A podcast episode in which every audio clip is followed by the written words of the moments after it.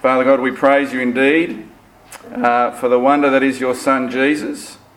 And we pray that as we uh, come to John's Gospel, uh, you would show us again and again uh, his majesty and that we would respond with repentance and faith. And we ask this in his precious name. Amen. Please be seated. And good morning again. Uh, we continue our series, uh, the I Am series from John's Gospel, where Jesus says uh, um, quite a number of times, I am this, I am that.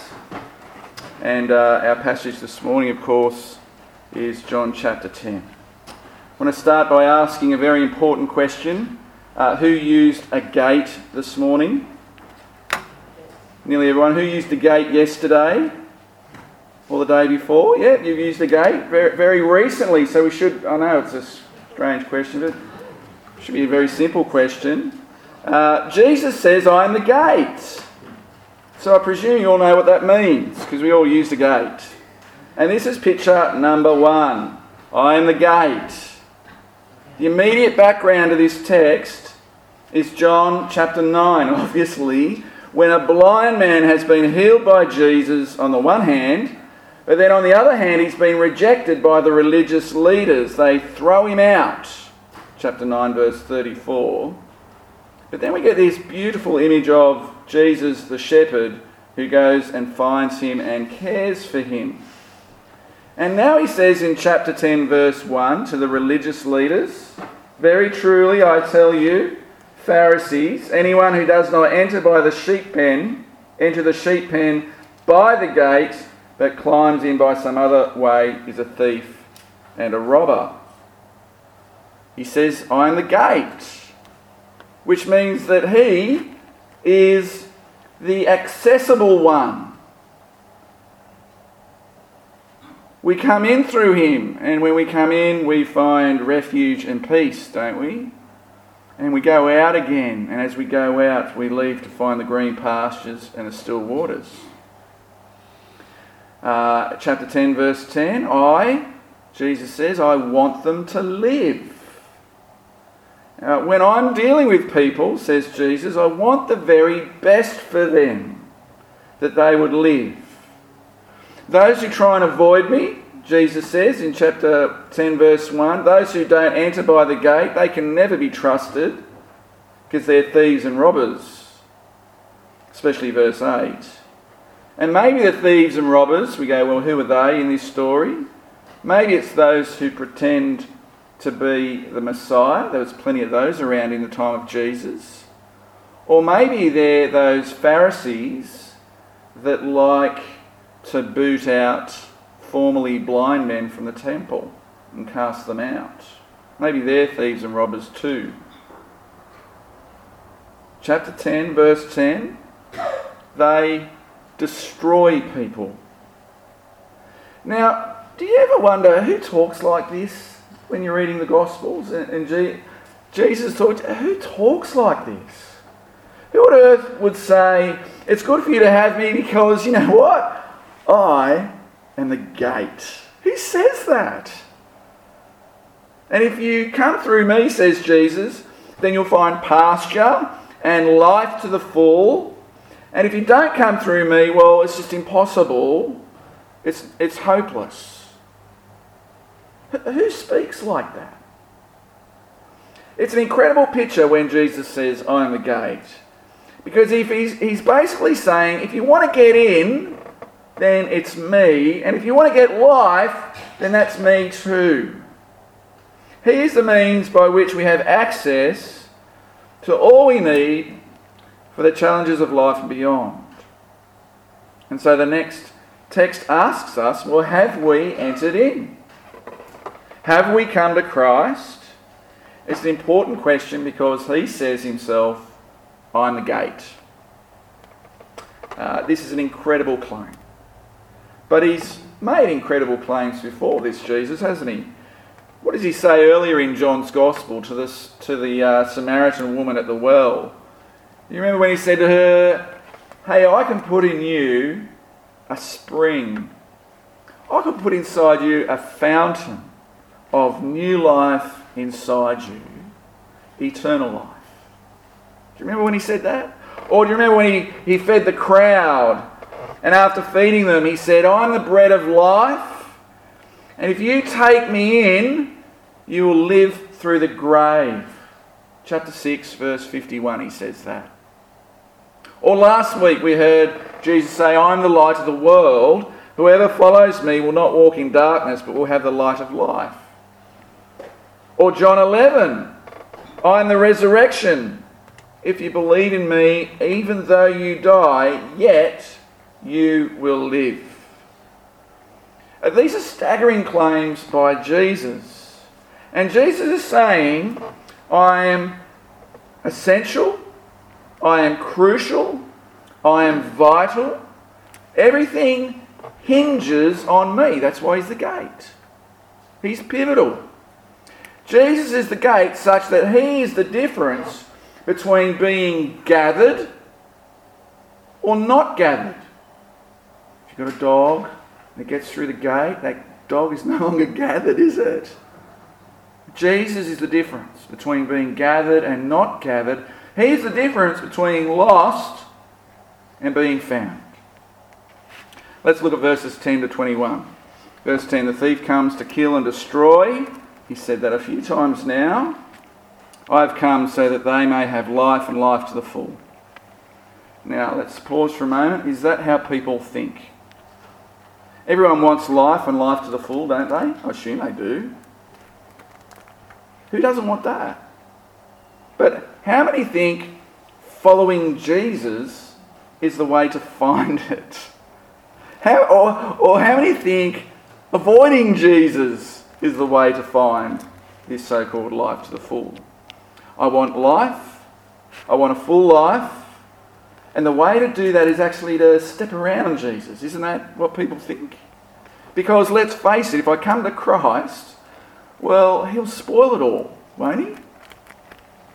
But Jesus says the complete opposite of that. Jesus says if you stay away from me, well, it'll be all ruined. But if you come to me, you'll have life and life to the full. And again, here's another big claim. Now, when Jesus says you can have life and life to the full, does he mean that you're going to have a great life, a healthy life, a wealthy life, a fun life? Is that what Jesus promises? I mean, is that an easy thing to achieve for ourselves?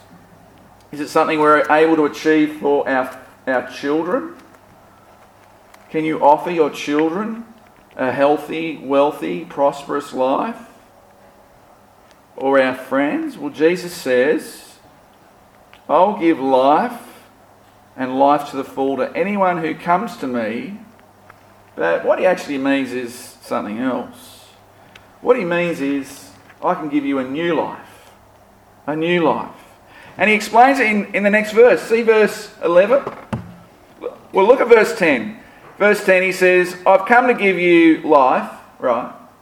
And then in verse 11, he says, I've come to give me death. That's how it rolls, isn't it? I've come that you might have life and life to the full. The next verse, I've also come to die. And he's come to die because he's the good shepherd. Because I'm the good shepherd, and this is the second picture gate, picture, shepherd, picture number two. When Jesus says, I'm the good shepherd, uh, we can't do that uh, Hallmark card thing again. All right, last week I warned you about this. You know how it rolls when Jesus says, I'm the light of the world. And I, I said, well, the danger is getting really sentimental about that image. Uh, although when Jesus says, I'm the gate, you're not going to find that on a Hallmark card anywhere, are you? Well, that's a tough sell. I'm the gate. Oh, yay. Uh, nothing soft and fluffy about a gate.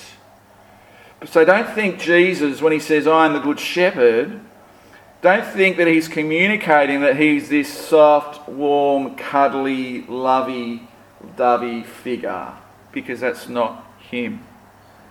Leaders in Jesus' day were shepherds. The kings in the Old Testament were called shepherds.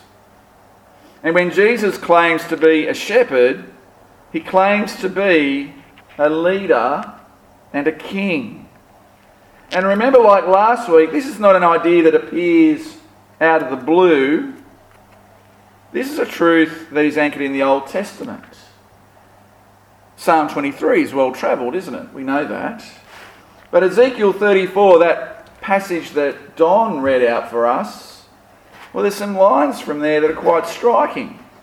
Where this is what the sovereign Lord says Woe to the shepherds who take care of themselves and not the flock. They sound like thieves who come in to destroy, don't they? Or when Jesus says, Because my flock lacks a shepherd, I'm against these shepherds and I will remove them. I myself will search for my sheep and I will look after them and I will rescue them and I will bring them into their own land. I will pasture them, I will tend them, I will bind them up. The injured, I will shepherd the sheep. There are a few snapshots from Ezekiel 34. And Jesus says, Well, I'm that person. I'm the one that's going to do that. I am the good shepherd. The unfaithful shepherds in the Old Testament were the unfaithful leaders. The faithful shepherd of Ezekiel 34 is God Himself coming to the world, and that is Jesus. And if you don't think this was a bombshell to the original listeners, you can see verse 31 from their reaction where they pick up stones and try to stone Jesus. Because they realise what he is saying. He's making a claim to be God. Now, some believe these I am statements of Jesus are connected to the great I am statement in Exodus 3, where God appears as the, uh, in the burning bush to Moses. And of course, if Jesus is God, it means that your view of Jesus can never ever be big enough if Jesus is God, we should never fall for those people who think Jesus' claims about himself have been exaggerated. the Pharisees didn't think that. We should never fall for those people that think that the church has simply amplified Jesus and made him out to be more than he really is. We should not fall for those people who just dismiss Jesus as just being a humble bloke a country bumpkin, a teacher, that the church has kind of just got a bit carried away and has made, made out that he's much bigger than he really is. We should not listen to those people because they're thieves and they're robbers and they're wolves who think you're getting too carried away with this Jesus stuff. We should not listen to them.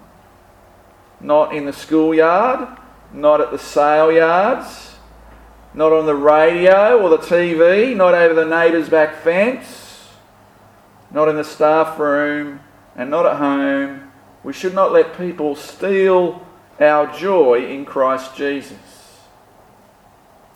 Because their goal is very simple. Their goal is to make Jesus trivial and small and to make you feel inferior and even stupid to steal Jesus away if that were possible. But this morning we see that Jesus is indeed glorious and magnificent. He's the light of the world. He is the gate. He is the good shepherd. He is everything we need. Yet, for all the good things God says in Ezekiel 34 for the sheep, He never says, what he says here in John 10. He never says that he's going to die. I mean, how could the God of the Old Testament, I, the sovereign Lord, pronouncing judgment, how could he ever say, I'm going to die? How could he ever say that? But here in John 10, well, we understand it here in the New Testament, don't we? Because Jesus said that he is God come into the world and that he, verse 11, he will die for the sheep. Verse 14, he says, I am the good shepherd. I know my sheep, and my sheep know me. I have a relationship with my people. See verse 15. Just as God the Father knows me, and I know the Father. That's a relationship, isn't it? just as surely as God, uh, he knows the Father and the Father knows him, well, he's the shepherd and his sheep know him too. Which means that we know God. Now, does that sound a bit bold and brave when we say that to others? Do we even say that? Do we say, you know, I have a relationship with a living God? Do you think that might sound a bit bold and arrogant to other people? Yeah, potentially. I happen to know God. To a non believer, I reckon it does. But of course, we know it's not actually arrogant because this is how Jesus teaches us to think. And it's how he teaches us to speak. He communicates, we communicate. He's a person, we're a person. He offers a contract covenant relationship. And what do we do? Well, we respond and we believe. And more so, we listen. And so we say that we know we are indeed friends with the living God. And it's not because we're great, but it's because God is great. And it's because He is gracious. Verse 16 Jesus says, There are others not yet Christian, and I must bring them, and they will listen. Who are they? Well, it's probably beyond Israel. He's probably on about the Gentiles here. And he could still say the same thing today. There are still other sheep to go and gather in. And he explains how this will happen in verses 17 to 18. And how, of course, is it going to happen? Well, Jesus says he's going to lay down his life and then I take it up again. Now, when you think about that, when Jesus says, I lay down my life and then I take it up again, which is the easy bit? It's the dying bit, isn't it?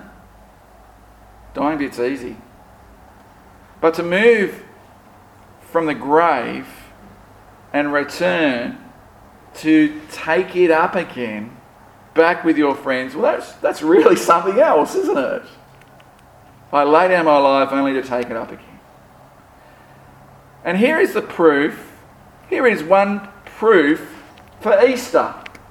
You know, when people get noisy at Easter and. Well, here's another proof. You can be sure that if Jesus went around saying, I lay down my life and take it up again, or if he says, I'll die and I'll rise, or I'll, I'll be killed, yet I will see you again, you can be sure that if Jesus goes around saying that, and then he doesn't come through with it, he's not able to keep both sides of the bargain. That's the dying and the rising bit. We cannot imagine the people of Jesus' day would say he's credible. But because the death and the resurrection was so persuasive, well, people followed. People followed. Notice verse 18, he's not being forced into his death. I lay down my life of my own accord. Right, so God's not some cosmic child abuser. No, Jesus' death is voluntary. I lay down my life willingly. What else is there to notice about Jesus' death? We'll notice that it's purposeful because he's doing this so that believers might live. I'll face the danger and death so that the believer lives. Notice it's effective because the sheep will escape death. It's missional because he says he has more sheep still to come. It's obedient, verse 18, because I receive this command from my Father. It's sacrificial because we know the false shepherds will only save themselves.